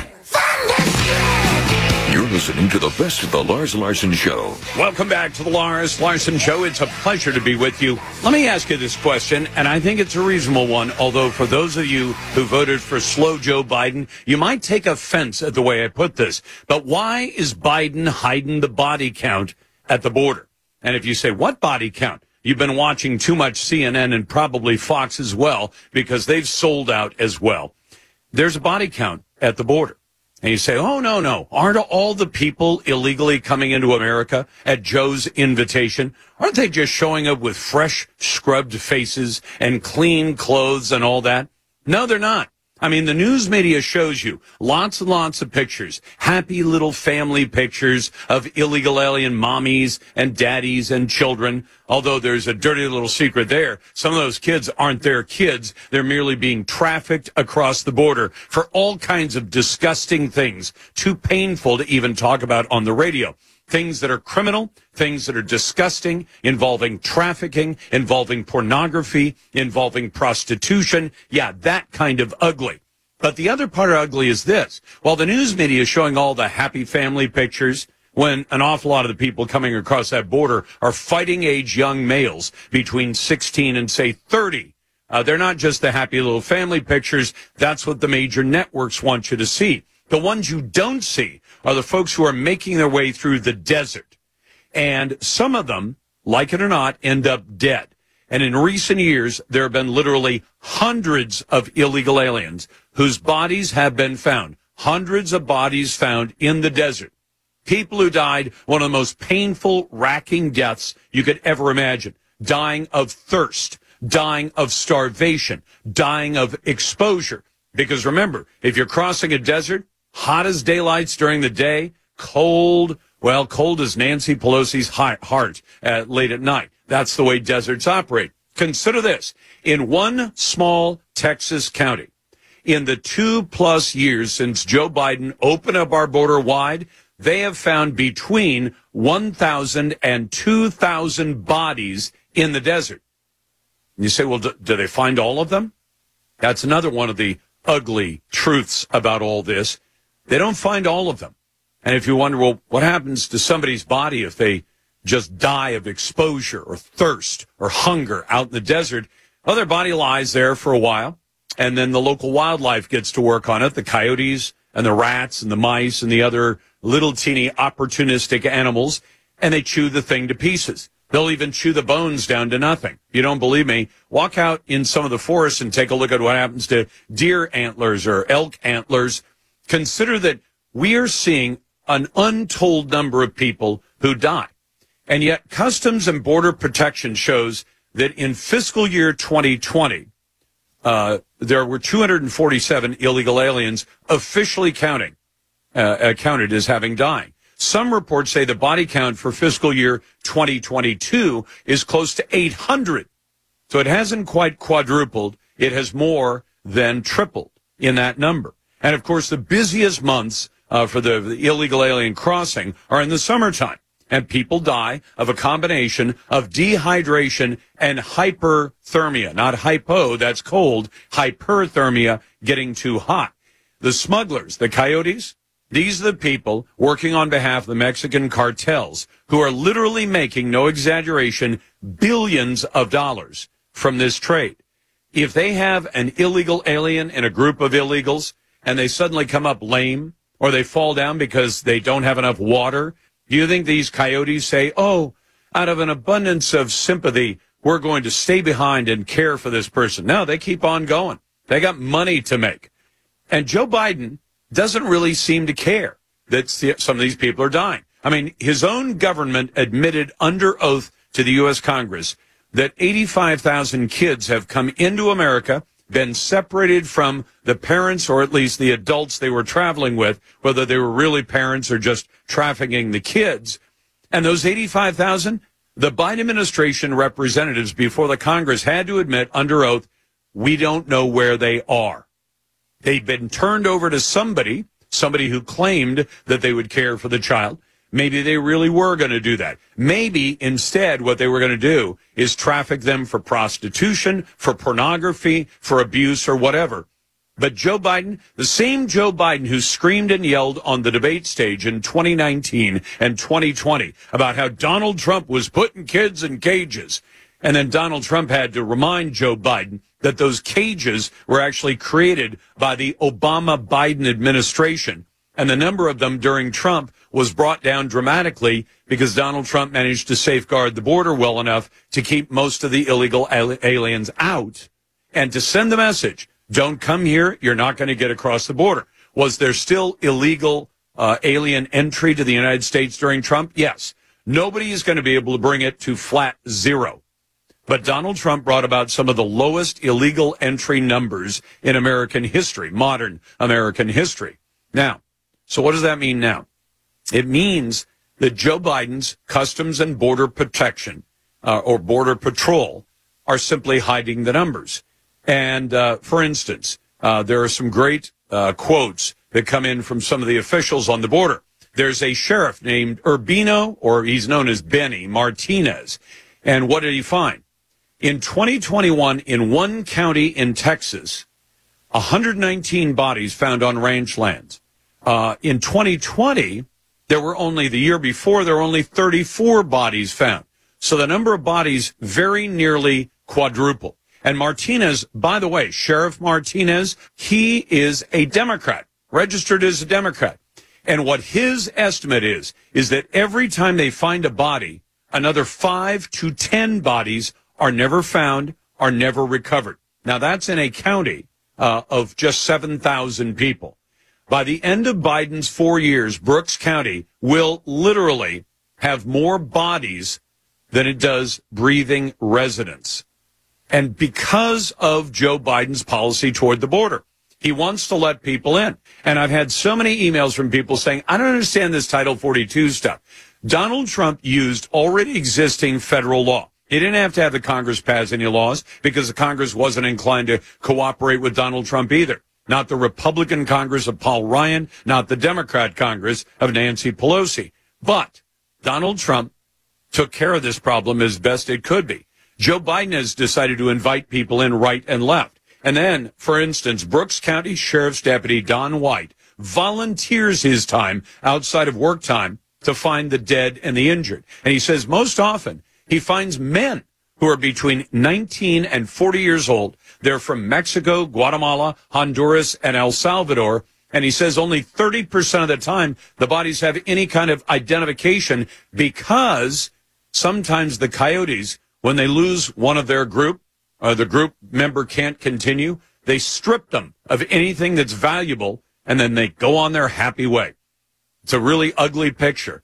The blood of all those people is on the hands of Joe Biden. You're listening to the Lars Larson Show. You're listening to the best of the Lars Larson Show.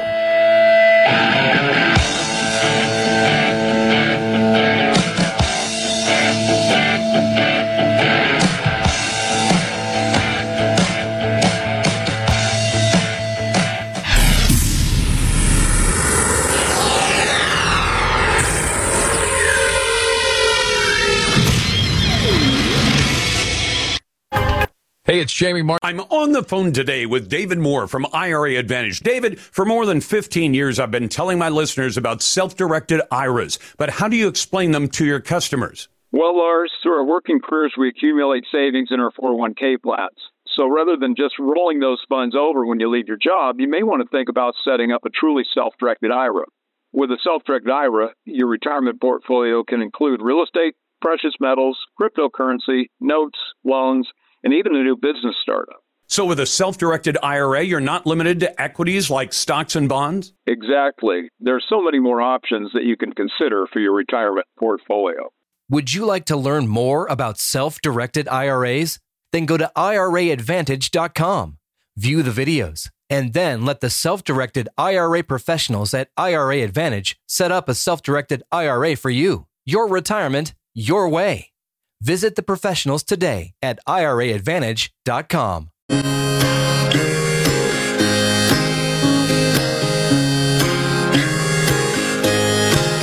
They want you weak, don't speak, don't question, don't think. Keep staring at your smartphone, get dumber every week. Oh, Jesus, what happened to us? This is the Lars Larson Show. You're listening to the best of the Lars Larson Show. Go to turn in my gear.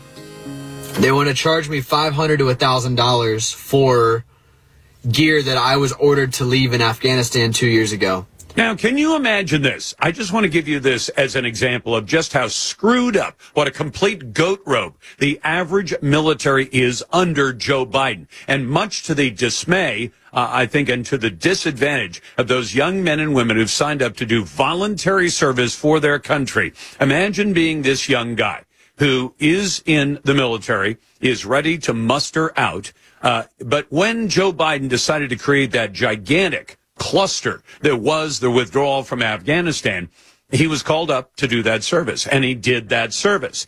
But as he's leaving Afghanistan, guess what happens? He says, Hey, uh, the, they told us as we're getting on the planes, there is no extra room for any additional weight. We're getting you out of here. Your gear stays here in Kabul, Afghanistan. Take a listen to what happened. Some lower enlisted dudes, including myself, were like, no, this stuff is expensive. I'm not leaving this. I'm going to get charged for this when it comes time to leave. Don't worry. We're going to catch you on the back end. You know, we'll flipple it. No. It's time to get out of the army and they just want to, they want to charge you for, for that. Unbelievable that this guy is looking at them, the military, telling him, you left the gear behind in Afghanistan under orders, and now we'd like to see the gear. Where's the gear? If you don't have it, we may charge you 500 to $1,000 for equipment that he was told to leave behind in Afghanistan. And why? One of the biggest reasons that that happened is that Joe Biden had absolutely no idea what he was doing as commander in chief. He told Americans, Kabul, Afghanistan will not fall apart. The Taliban government, or sorry, the Afghanistan government will stay in control. The Taliban will not take over Afghanistan. We're going to make this an orderly withdrawal. And then we all saw on national television you know, we were watching what was happening as they were lifting off with planes that had people hanging onto the outsides of the planes. And the planes themselves were filled with thousands of people who were never supposed to be allowed to leave Afghanistan. We had not vetted them. And what did we find out when those planes landed in friendly countries? That they brought out a bunch of people on the terrorist watch list. I mean, it was a gigantic disaster. 13 service members were killed by a terrorist bomber that our military knew about and told the snipers, no, you're not allowed to kill the terrorist. And as a result, he blew up and 13 service members were killed and many others suffered grievous injuries. All of that and then, of course, this service member is smart enough. He knows what's going on. He's being told to pay back $1,000 at the same time that the Biden administration and the White House is helping to support the Taliban. Listen to that. Meanwhile, we can continue to give millions of dollars to the Taliban. We can give billions of dollars to Ukraine. We can give billions of dollars to student debt relief. We can give a bunch of stupid stimulus checks. We can cut those to the American people. But we can't cover 500 to $1,000 for a dude that left gear in Afghanistan. For a dude that left gear in a place that you put me to begin with. Yeah, unbelievable. In any case, to your calls at 866 Hey Lars. That's 866 439 5277. Send your emails to talk at larslarson.com. Let's go to Ron in Tacoma, Washington. Hey, Ron, welcome to the program. What's on your mind? Uh, a couple things. Uh, I know you earlier you were talking about the pilot situation, and and of course he deserved to be relieved of duty. But uh, I, I, you know, how, how many people in the government, how many people, uh, politicians and contractors, how many of those people have been uh, forced to resign or been fired? None. I would suggest that maybe we stop. I, I suggest that maybe we stop getting rid of people until maybe the government starts getting rid of their uh, getting rid of their garbage. Well, except for this, Ron, the White House is incredibly pro-terrorism. The White House under Barack Obama, who, by the way, had Joe Biden as his number two, but Barack Obama was pro-Muslim all day long. He was also anti-Israel. So what, is it a big surprise that Joe Biden is also pro-Islam, pro-Iran, pro-terrorism, pro-Hamas? Uh, we're not going to be able to get rid of people in the federal government until Joe Biden uh, goes to the wayside. You know, ends up running for reelection and losing, which is one possi- uh, That's a remote possibility, or be is re- is replaced by somebody else as the nominee. But when you've got a pro-terrorist president who only says the things he says about Israel because if he doesn't, he knows for a fact that his entire party is going to have trouble if he doesn't say something in support of Israel. But remember what he did when he visited Israel recently. He said, by the way, I'm here. He doesn't say much of anything about the Americans held hostage by Hamas terrorists, but he does tell the Palestinians, I'm going to get you $100 million. And that's right after he freed up $6 billion for the folks who financed all that terrorism, the mad mullahs of Tehran. So I'm not willing. And, and I guess, Ron, I, I would ask you this. Would, and I've asked this to other callers. Would you be okay with flying in an airplane in which the pilot has spoken out in favor of terrorism and has called terrorists brave people? Uh, I think I'm on that plane. It's called American Airlines, if you get my point. I get it. I get it. You know, but but all I'm saying is that You know, when, when you say, gee, have we ever had a bad experience with jihadis being in the cockpit of airplanes? And I would say, yeah, we sure have. Do you want somebody who's pro jihadi flying in the left front seat up front in an airplane? Yeah, absolutely not. But here's one question for you, Lars. Maybe Sure. you can uh, spread some light on this. You know who George Soros is, and he's got a son named Robert. Yep. And you know who Adam Schiff is, and he has a daughter named Melissa, or a sister named Melissa. Yeah. So I just got word here that it looks like uh, Miss Melissa Schiff is married to Mr. Robert Soros. I don't, I I'm don't, you know what. Ron? I'd have to check on that. I don't know. It wouldn't surprise me. I mean, it wouldn't surprise me one little bit. But what's the significance of it? The significance of George Soros is that George Soros has funded some of the most anti-American things in America. And sadly, we let the guy become a U.S. citizen. He wasn't originally, but he is now. So he's out there spending money to do everything he can to destroy this country. He's helping get DAs elected who won't prosecute criminals. I mean, there are a lot of things that he has supported that are decidedly in favor of tearing apart this country.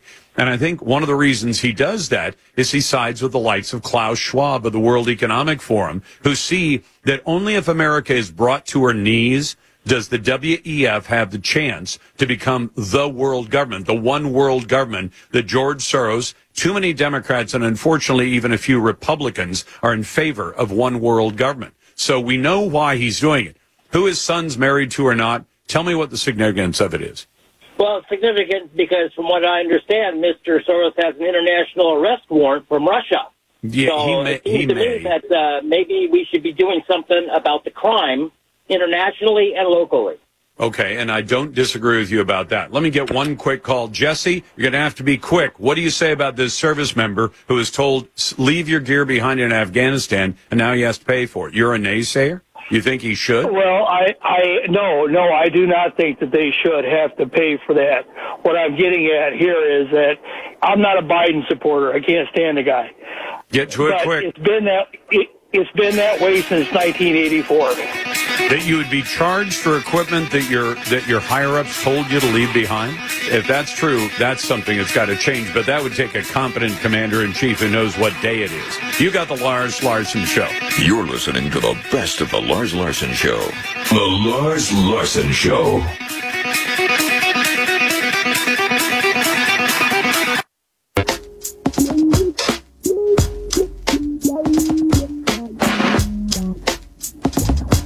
Here at the Lars Larson Show, we can say with complete confidence that we have no classified documents in our possession. Go ahead, search us. This is the Lars Larson Show. You're listening to the best of the Lars Larson Show. Welcome back to the Lars Larson Show. Glad to get to your calls, which I'll get to shortly. But there's a very important subject that I want to discuss, and I've called in some legal help as well. The best kind of legal help, the one where I don't think I'm incurring uh, billable hours with Debbie Silberman, but we'll see. Uh, imagine your reaction is the way I look at it. If nude pictures of your daughter or granddaughter began circulating at the school she attends, and I'm talking here about public school students, K through 12, and then you find out they're not real, but does it matter that much to the victim of this kind of thing? Uh, that's the report this week that there were uh, pictures circulating in a Washington state public school with kids who are being depicted as nude, uh, even though it was a very deep fake fake using AI. I thought we'd get Ms. Silberman on, who is an attorney. She works with a firm called Strittmatter, Kessler, Kohler, and more. Ms. Silberman, welcome to the program. Thank you, Lars. Thanks for having me today.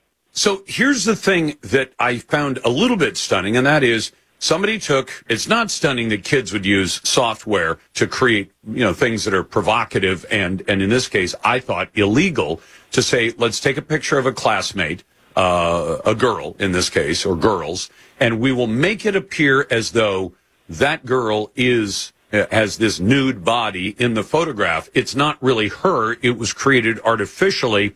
But does that matter? And is that legal? It's a great question. So I'd like to start by distinguishing distinguishing between the creation of the image and then the distribution or publishing of that image.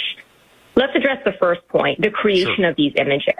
What's really scary out there is when you have a private company such as uh, OpenAI that's developed ChatGPT, the government can regulate private companies with and and create safeguards with regard to creating these deep fake images of new children, new teenagers. The problem that we're facing, and it's a problem that I don't know how we're going to solve, is when you have open source software. So you have teenagers taking the software in their own homes, being able to write that software, manipulate the software to create these nude photos of in this case, in the case you're talking about teenagers, but what's really scary is in the hands of pedophiles who may be using and creating these photos. That is all legal. The creation of these is legal. The question is, will the government be able to regulate and uh, prosecute individuals who are distributing these kinds of images? Well, let me ask you something. Uh, I always tell my audience I'm not a lawyer. Uh, I've hung around lawyers long enough that I, you know, I can sometimes, you know, make a passing guess at what, what the right answer is. But if it's legal to create the image, can can they make it illegal to distribute a legally created image? That's exactly the question that legal scholars, uh, states, and both the federal government have to decide, have to create legislation on. You know, as it is, we do have laws, thankfully, in place that prevent the distribution of child pornography, which includes teenage girls. Um, the to date, I have not seen nor read, nor do I believe there has been any kind of prosecution, though, for the distribution of deep fake images. And someone is going to have to be the first one to take up this issue uh, and address the several questions. One is the distribution of this fake image prosecute able to be prosecuted just like a real image. And then another great problem the prosecution is going to have is having to a find the code that was used to create these images. And how do you successfully prosecute a person based on the code? Okay but, but let me ask you this ms. Silberman. Because we've talked about child porn on this show for a long, long time. It's out- outrageous. And the reason it's one of the few things where the government says just creating that, you know, which you can paint a painting, you can do all these other things. But if you create this image, the creation of the image involves the victimization of a child. So therefore, just creating it is illegal, possessing it is illegal, distributing is illegal. Now, I haven't gone past my legal knowledge on that one, have I? All of those things are You're illegal doing pretty because well. it, it harms the child to merely create the image and probably promulgates the harm when you distribute it. And, and that image is going to live on the internet forever. Can it be legal for somebody to create a false image that appears to be child pornography with a real person's face on it doesn't that do the same things to that real child who's being depicted as nude, even though part of the image is artificial? Yes, Lars. The damage to a child, to a community, to a person's reputation is is traumatizing. It's devastating. It should absolutely not be lawful to create an image that appears to be that child, whether it's just that face or the back of a person that appears to be that person. It absolutely uh, is very similar, just as you described. What I would just say is has not been uh, addressed in a court yet.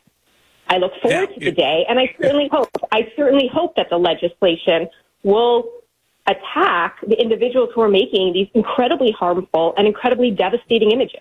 But maybe we need a prosecutor to take a run at it. And when he or she gets shot down in court saying, no, the law doesn't say that's illegal, that would give the impetus to the legislature to say, well, then we're darn well going to write a rule about that. But I, I thought, Ms. Silberman, that Hollywood had had to confront this some time ago. When they make movies, and the only one that really comes to mind that's a great example is Lolita.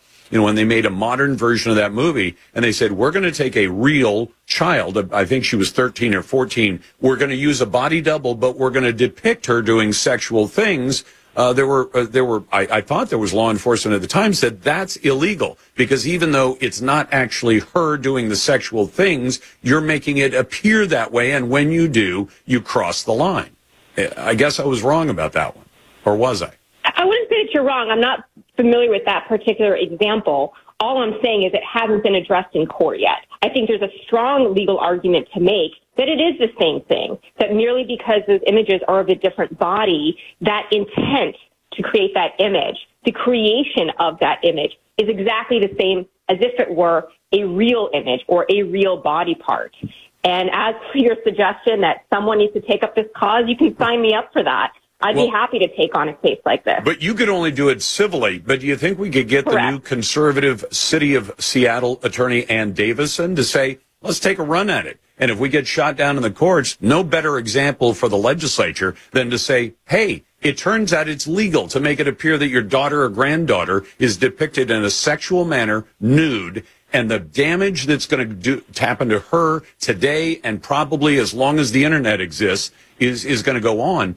I'd love to see somebody like Ann Davison take a shot at it. And, and then if she fails, the failure merely provides the impetus for the legislature to get busy and do something.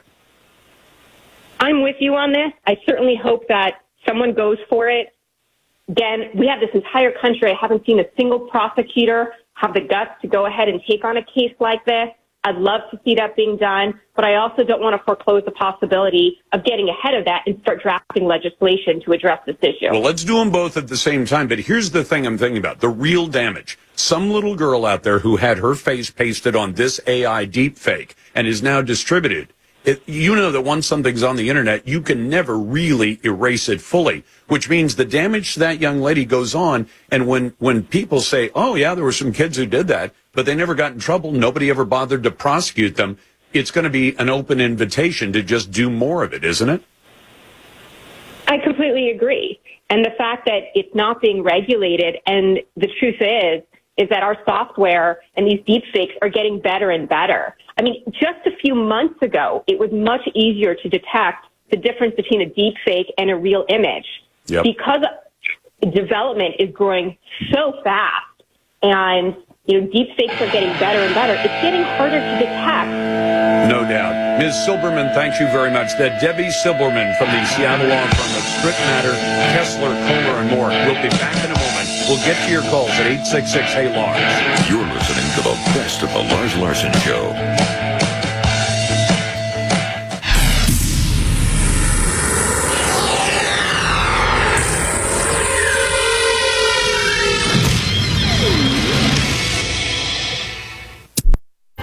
I'm on the phone today with David Moore from IRA Advantage. David, for more than 15 years, I've been telling my listeners about self-directed IRAs, but how do you explain them to your customers? Well, Lars, through our working careers, we accumulate savings in our 401k plans.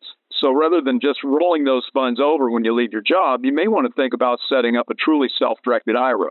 With a self directed IRA, your retirement portfolio can include real estate, precious metals, cryptocurrency, notes, loans, and even a new business startup. So with a self-directed IRA, you're not limited to equities like stocks and bonds? Exactly. There are so many more options that you can consider for your retirement portfolio. Would you like to learn more about self directed IRAs? Then go to IRAadvantage.com, view the videos, and then let the self directed IRA professionals at IRA Advantage set up a self directed IRA for you. Your retirement, your way. Visit the professionals today at IRAadvantage.com.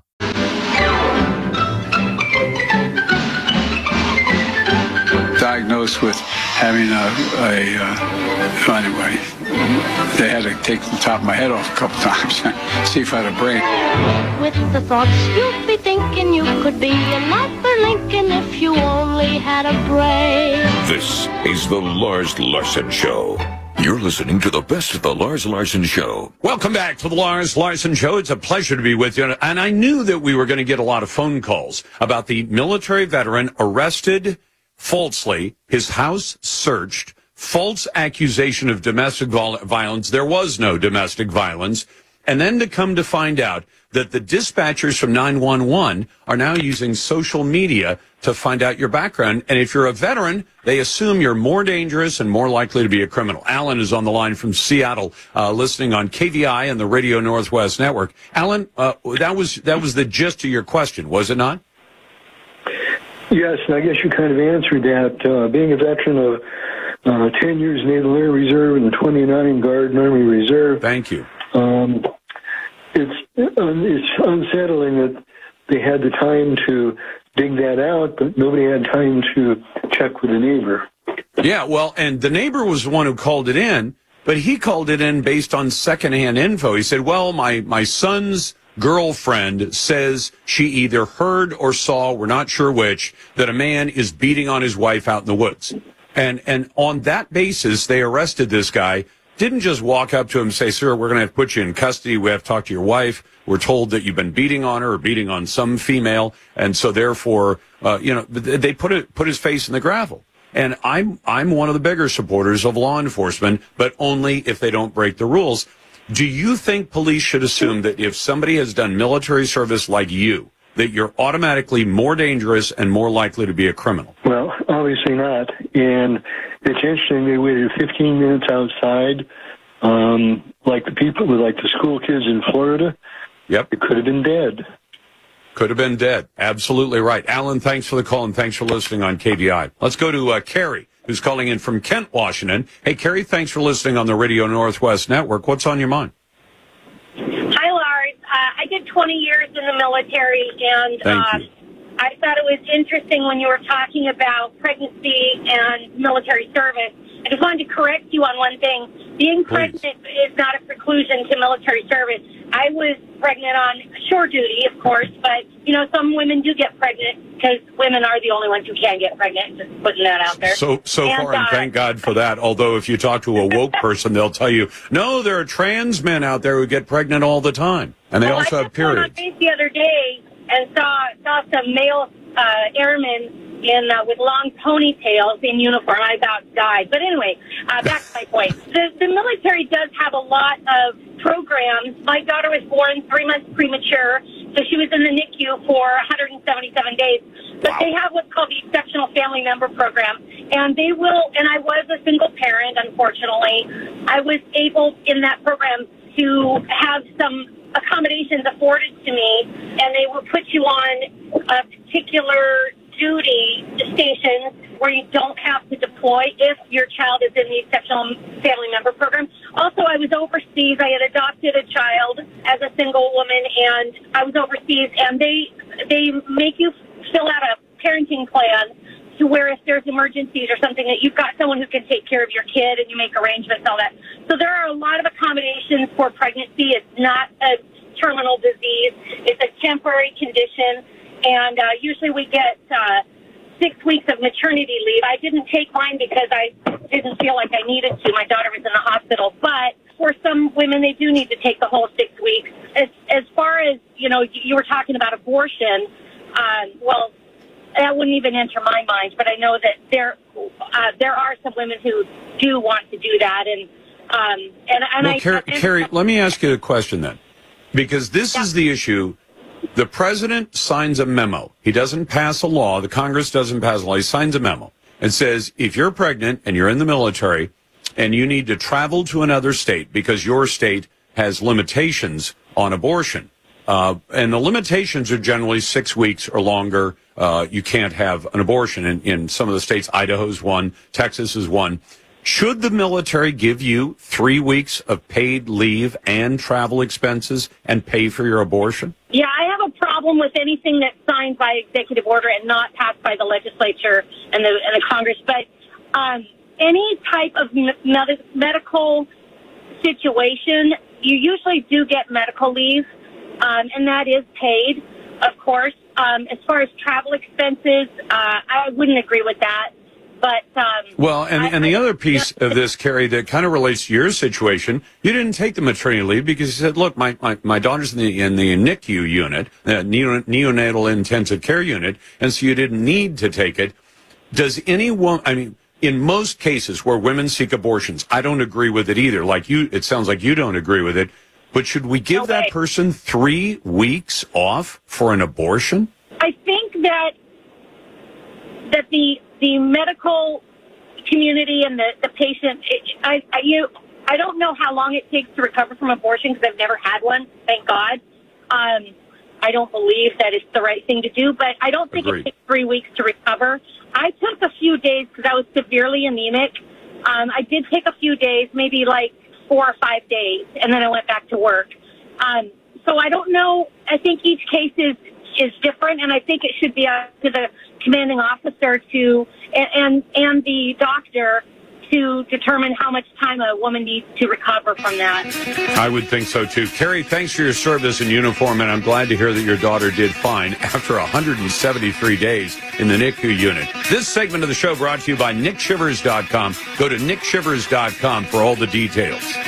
You're listening to the best of the Lars Larson Show. The Lars Larson. I'm on the phone today with David Moore from IRA Advantage. David, for more than 15 years, I've been telling my listeners about self-directed IRAs, but how do you explain them to your customers? Well, Lars, through our working careers, we accumulate savings in our 401k plans.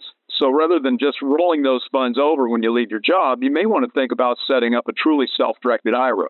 With a self directed IRA, your retirement portfolio can include real estate, precious metals, cryptocurrency, notes, loans, and even a new business startup. So, with a self directed IRA, you're not limited to equities like stocks and bonds? Exactly. There are so many more options that you can consider for your retirement portfolio. Would you like to learn more about self directed IRAs? Then go to IRAadvantage.com, view the videos, and then let the self directed IRA professionals at IRA Advantage set up a self directed IRA for you. Your retirement, your way. Visit the professionals today at IRAadvantage.com.